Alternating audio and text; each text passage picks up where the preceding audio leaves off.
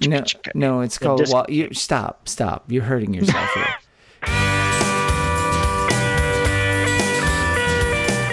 Howdy, you're listening to Come and Take It, a talk show about Texas by Texans, where three friends born and raised in the Lone Star State share our views on the history, culture, and just what it means to be Texan. I'm Mike Zolkowski. I'm Sean McIver. And I'm Scott Elfstrom. Some have said his voice sounds like if chocolate fudge cake could sing. And through a career that spanned decades, his remarkable voice made his mark on the music of our time. Today we're talking about the Walrus of Love, Barry White. Oh, yeah. But first, what's your favorite Texas island? Well, if I have to choose one that has a name, um, I'd go with Galveston. I mean, it's close to home, and if I'm being honest, it's pretty much the only island that I can recall ever visiting. Um, never been to South Padre. But my real favorite island uh, was the one that used to be in the middle of the Colorado River, just downstream from my Nana's house. Uh, we'd go take the old flat bottom boat out in the river and uh, play around out there sometimes. And I had some wild dreams about camping there, but uh, those never came true. And since it was an island in the middle of the river that really was just a big sandbar, um, it's not there anymore. So I'm going to go with whatever island in this stream that Kenny Rogers sang about. yeah, those those could be in Texas. You know what? I'm I'll afraid. I'm going to disqualify you, Sean. You are disqualified. You're off the podcast today. Scott All right, and I well, how got about this. how about uh, how about Outlaw Island, the island that was in the the, the Rio Grande that the uh, the Texas Rangers had to go clean out periodically. Oh, we talked yeah, about that, yeah. that previous Outlaw episode. Where they tried to have the prize fight. Is that- That's right, is where they the tried to have the prize fights. That's It's awesome. an island in the stream, That's a really you go. good- That's what that's Kenny a- Rogers. That's what they were singing about. No, this Could is not be. what they were Could singing be. about. Not likely, but it could be. That was not what Barry Gibb wrote that song about. um, I well, my heart is with Padre, Padre Island, the Texas Riviera. Just tune your radio to C101 and head to Corpus right over that bridge, baby, and I'll see you at spring break. But I'm also going to throw out one other one.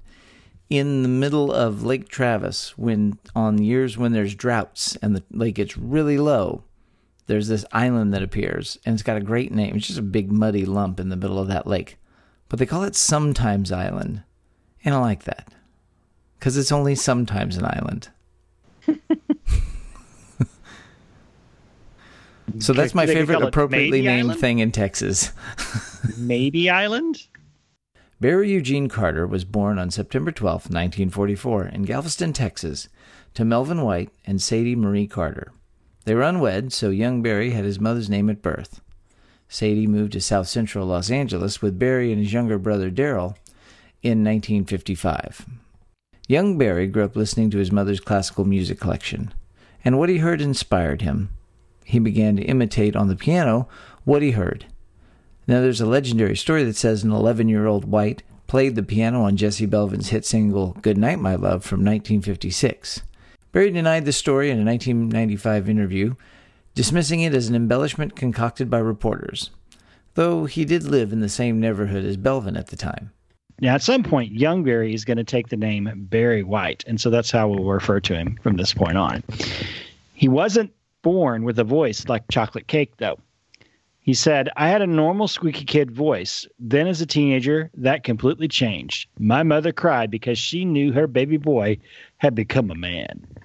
In, the, in their obituary of Barry White, the BBC says, okay, the BBC later wrote, his singularly deep voice caused his mother to scream with fright when it first broke at the age of 14. In addition to this voice, some of the other in addition to this voice, some other things changed in his teenage years. By the age of 16, White had fathered two children with his childhood sweetheart, Mary. They married in 1963 when he was 19, and they had a total of four children together. But they got separated in 1969 and were divorced soon after. Like many young men growing up in South Central, White and his brother were involved in gang life. Darrell was murdered in a clash with a rival gang, and White served four months in jail in 1961 at the age of 16. He'd been convicted of stealing $30,000 worth of Cadillac tires. In an atypical scared straight scenario, the inmate White heard Elvis Presley singing It's Now or Never on the radio and credited that experience with turning his life away from crime and toward music. Upon release from jail, White seriously pursued his musical career. His first releases were Little Girl and Too Far to Turn Around in 1960 as a part of a group called the Upfronts on a local LA label, Lummtone Records. He also worked with several other independent LA labels and recorded many several hmm, and recorded several solo singles backed by vocal groups The Atlantic and The Majestics in the early 1960s. Despite these early recordings, Barry White didn't particularly want to be behind the microphone. Bob Keane of Del-Fi Records hired him as an A&R man in 1966. Now, if you're not hip with this lingo, A&R is music industry jargon for artists and repertoire, which it's the department of the label that goes out and scouts talent and develops artists. Keane was also the man who had discovered Ritchie Valens and was responsible for Sam Cooke's first pop recording. White started working with artists from Del-Fi, Mustang, and Bronco, all labels in Keane's stable. These artists, the artists that he worked with included Viola Wills, the Versatiles, which later changed their name to the Fifth Dimension, and one of our favorite groups, the Bobby Fuller Four from El Paso, Texas. Wearing multiple hats for Keane, White worked as a songwriter, session musician, and arranger. His work with Viola Wills created his first bona fide hit, the top 20 single, Lost Without the Love of My Guy, and earned him a $20 a week raise. That gave him a total salary of $60 a week. Bob Keane and Larry Nunes, who would be a future friend and spiritual advisor for White, both wanted to develop a new female act and asked White to go out and find one. He pursued a singer named Felice Taylor and arranged her song, I Feel Love Coming On. The song didn't burn up the charts in the United States, but was a huge hit in the UK. Later songs did hit the charts in the United States. It may be winter outside, but in heart but in my heart it's spring and under the influence of love, both did well, both did as well in the United States as they did in England. Based on their success, White's weekly salary went up to $400 a week, which at the time was really nothing to uh, sneeze about. The Bronco label went out of business soon after, however, and White made a go of it as an independent producer for several years. In 1972, Paul Politi, a friend and songwriting partner in Bronco, contacted White and told him that Nunes wanted to work with him again. Since being at Bronco, Barry had worked with the girl group Love Unlimited that hadn't done any professional singing. The group was formed to imitate the Supremes and hone their talents with White for two years before the deal with Nunes came together. Once they recorded their demo, Nunes took it to Russ Regan, head of Uni Records, which was owned by MCA. From a girl's point of view, we give to you Love Unlimited became a million selling record in 1972. White wrote, arranged, and produced one of the singles off that album, the soul ballad Walking in the Rain with the One I Love. It was based on conversations with one of the singers, Glodean James, and hit number 14 on the Billboard Hot 100 pop chart and number 6 on the Billboard R&B chart in late 1972. It was White's first platinum-selling single as a writer and producer. In addition, you can clearly hear his distinctive voice as he played the role of the lover answering a call from the female lead vocalist. Russ Regan left Uni for 20th Century Records soon after Love Unlimited's album was released. Without Regan around, White's relationship with the label soured. Unable to continue working with Lemon, unable to continue working with Love Unlimited because of their contract, White decided he needed to get with another act.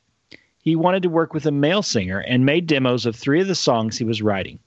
Nunes heard the demos and insisted that White re record and release the songs himself as a solo artist. He had flirted with being a recording artist back in his Del-Fi days, but he decided to focus on A&R and on production. His mind hadn't changed since then, and he and Nunes argued for days. Ultimately, Nunes won out, and White agreed to do it. He wrote a few more songs and recorded a few albums. A full on, album. Uh, he re- he wrote it, he wrote a few more songs and recorded a full album. He planned to use the performing name White Heat, but ultimately decided to stick with his professional name, Barry White. His first solo album, I've Got So Much to Give, debuted in 1973. It included the title track as well as I'm Gonna Love You Just a Little More Baby, which hit number one on the R&B charts and number three on the pop charts and stayed in the top 40 for weeks. He planned to use the performing name of White Heat, but ultimately decided to stick with his real name. Barry White's first solo album, I've Got So Much to Give, debuted in 1973. It included the title track as well as I'm Gonna Love You a Little More Baby, which hit number one on the R&B charts and number three on the pop charts, and it stayed there for and it stayed in the top 40 for weeks. White also managed to get Love Unlimited released from their contract at Uni and moved them over to 20th Century Records. They recorded several more hits in the 70s, including I Belong to You, which spent over 5 months on the Billboard R&B chart in 1974, including a week at number 1. Under the Influence of Love Unlimited hit number 3 on the Billboard pop charts. White had reason to celebrate his relationship with that group for personal as well as professional reasons. On Independence Day 1974, he married the lead singer Glodean, whose conversations had inspired the lyrics to that first hit back in 1972. White didn't give up on being an A&R man, however. In 1973, he formed the Love Unlimited Orchestra, a 40-piece orchestra that was intended to back Love Unlimited on a future album. But then he came up with another idea an instrumental concept album. Russ Regan thought he was nuts, but the label released the single Love's Theme in 1973, an instrumental track which White wrote, and it reached number one on the Billboard Pop Chart. It would go on to sell over a million copies, and in later years, White would win a BMI award for over 3 million covers that were sold of the song. In 1974, they released their full album, Rhapsody in White, which included the Love's Theme. Rhapsody in White and Barry White himself are sometimes credited with bringing the disco sound to popularity, combining R&B with classical music. In fact, some consider Love's scene, in fact, some consider Love's theme the first hit of the disco era.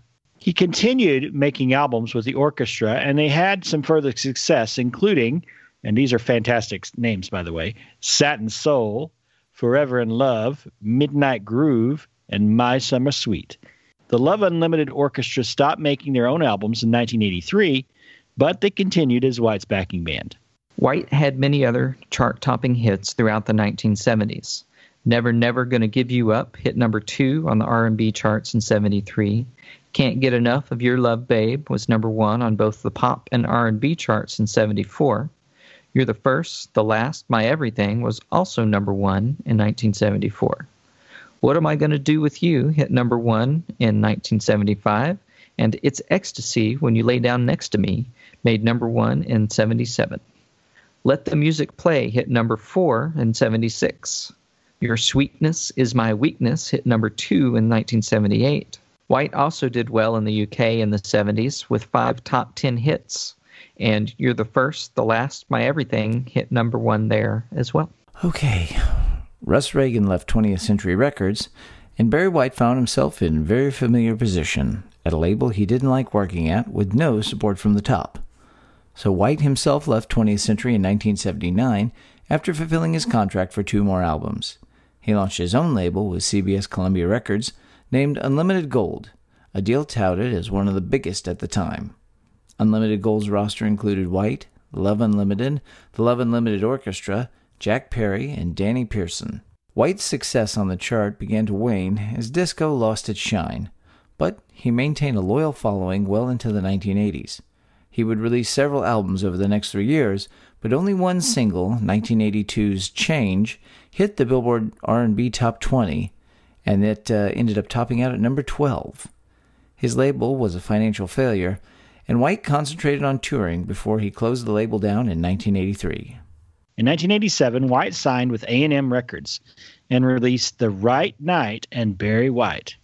Its single "Sho' You Right" made it to number 17 on the Billboard all on the Billboard R&B charts. In 1989, he released "The Man Is Back." This album included three top 40 R&B singles. Super Lover hit 34, I Want to Do It Good to You hit 26, and When Will I See You Again got to 32. White rode high on a wave of 70s nostalgia through the 1990s. He sang on Quincy Jones's 1989 album Back on the Block, contributing to the song The Secret Garden Sweet Seduction Suite. A string of successful albums followed. 1991's "Put Me in Your Mix," which included a duet with Isaac Hayes, hit number eight on the R&B charts, and the title song hit number two. In 1994, "The Icon Is Love" hit number one.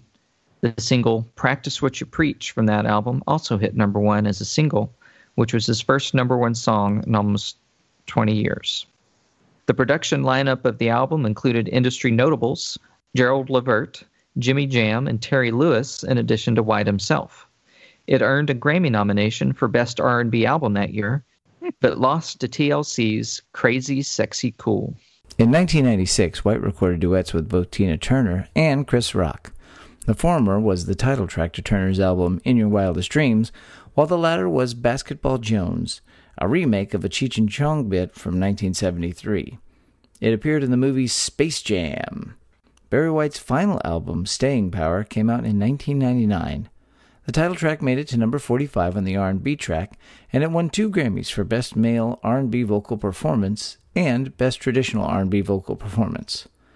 White's amazing musical career lasted 25 years and included 106 gold and 41 platinum albums, 20 gold and 10 platinum singles, and worldwide sales in excess of 100 million. A voice like Barry White's wasn't limited to music, though. His first voice acting role was the character Brother Bear in the 1975 Ralph Bakshi film Coonskin. It was a hybrid animated and live action film about an African American rabbit, fox, and bear who rise to the top of the organized crime racket in Harlem. This was also White's first appearance in person on the big screen as he played the character Samson in the movie's live action segments. White was a fan of The Simpsons and reportedly contacted the staff about making a guest appearance. He got his wish and appeared as himself in several different episodes, uh, including one where Bart and Lisa use his voice to attract snakes. White did a lot of commercial work over the years, most notably for the Prodigy online service, Mo- Oldsmobile, Jeep, and Arby's. He promoted their Market Fresh menu at one point. That's right. His distinctive bass tones also graced Apple's first iBook commercial. Barry White made three guest appearances on Ally McBeal, a show that had frequently featured his music. White also appeared as a guest on a wide variety of shows.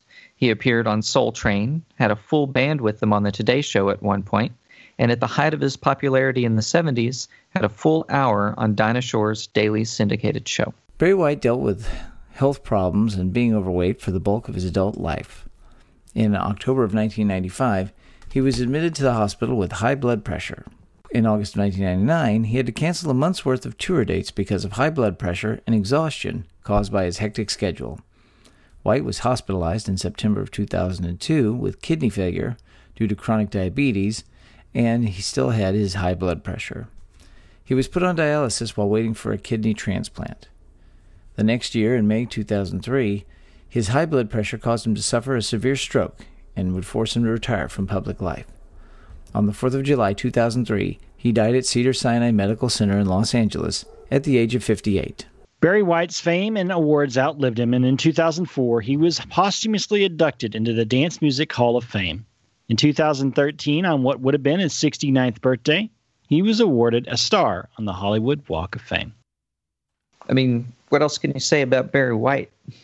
No, and the fact I never knew that there was a duet with him and Isaac Hayes, but I have to go now find this as soon as we're done recording, um, because those two voices together, I mean, the the the the uh, the level of of coolness and and soul uh, going with those two voices together must just have almost caused the planet to stop rotating. Uh, I'm amazed we made it through 1991. Well, well, here's a funny thing I just was realizing just thinking about the dates is Barry White falls into that interesting group of people who lived in Texas until they were like 10, 11, 12 and then they go off somewhere.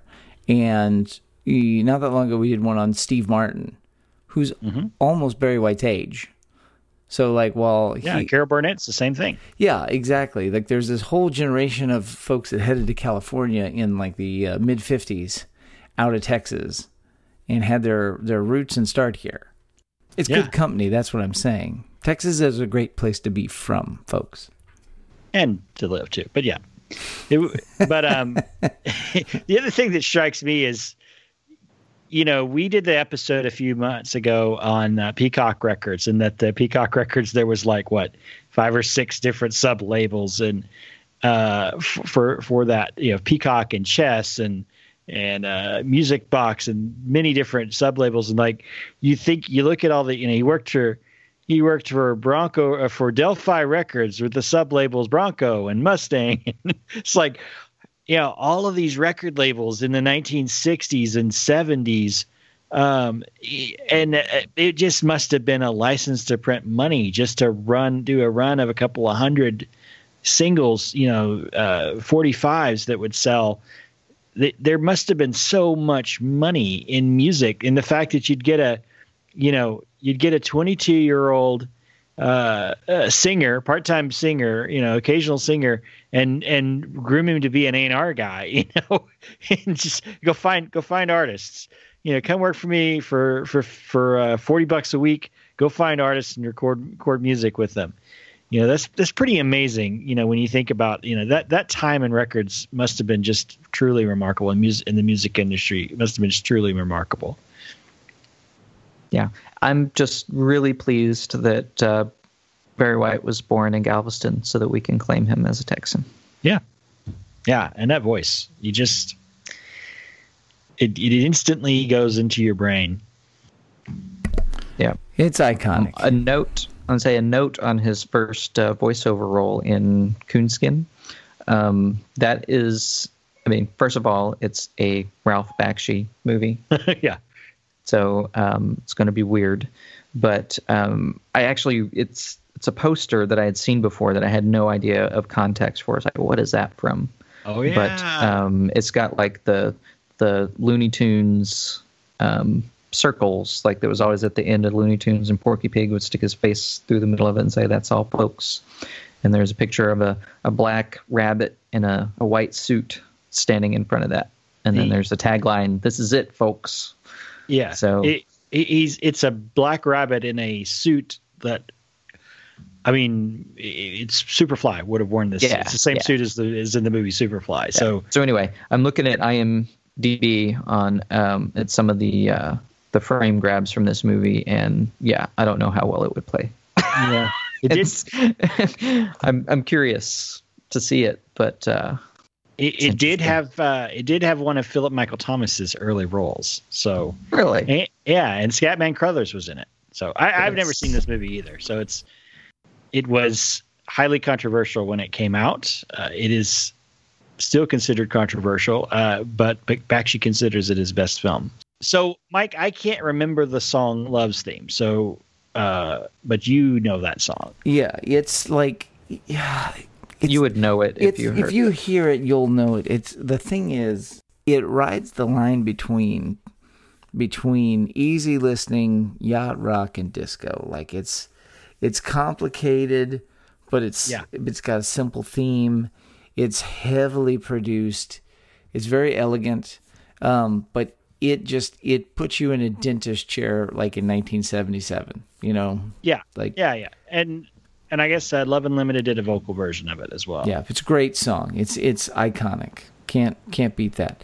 And that's the thing that like you you know Barry White to most people. Yeah. Yeah, yeah. The thing yeah. about Barry White is that, It's got that click track, that that kick, that that uh, what is that kick? That no, no, it's called. Just, wall, you stop, stop. You're hurting yourself here. yeah, you're thinking of the. Wah- I know about the musics. Yeah, it's it's a wah wah. There's a guitar with a wah wah pedal. And, you know, it's, it's, yeah. it's playing. Okay. But here's the thing: is Barry White? I think most people, he's a he's a one note thought to most people of oh Barry White. He did, you know, romantic love songs, you know, that are too saucy for the quiet storm. Um, but in reality, like the guy had a brilliant ear and was a really masterful producer and did so much behind the scenes that I just don't think he gets nearly enough credit for no, in no. his lifetime. He's a sim. They go, oh, is that? Yeah, he did that Simpsons, and he did that one song and that other song I heard, and and he's a giant man with this deep voice, and it's like there's a lot more there going on. mm-hmm. and a Texan oh, yeah. to boot. You know, what's amazing about that song, though, I mean, just to go back to that song, it it hit number one on the Billboard charts of the Hot 100.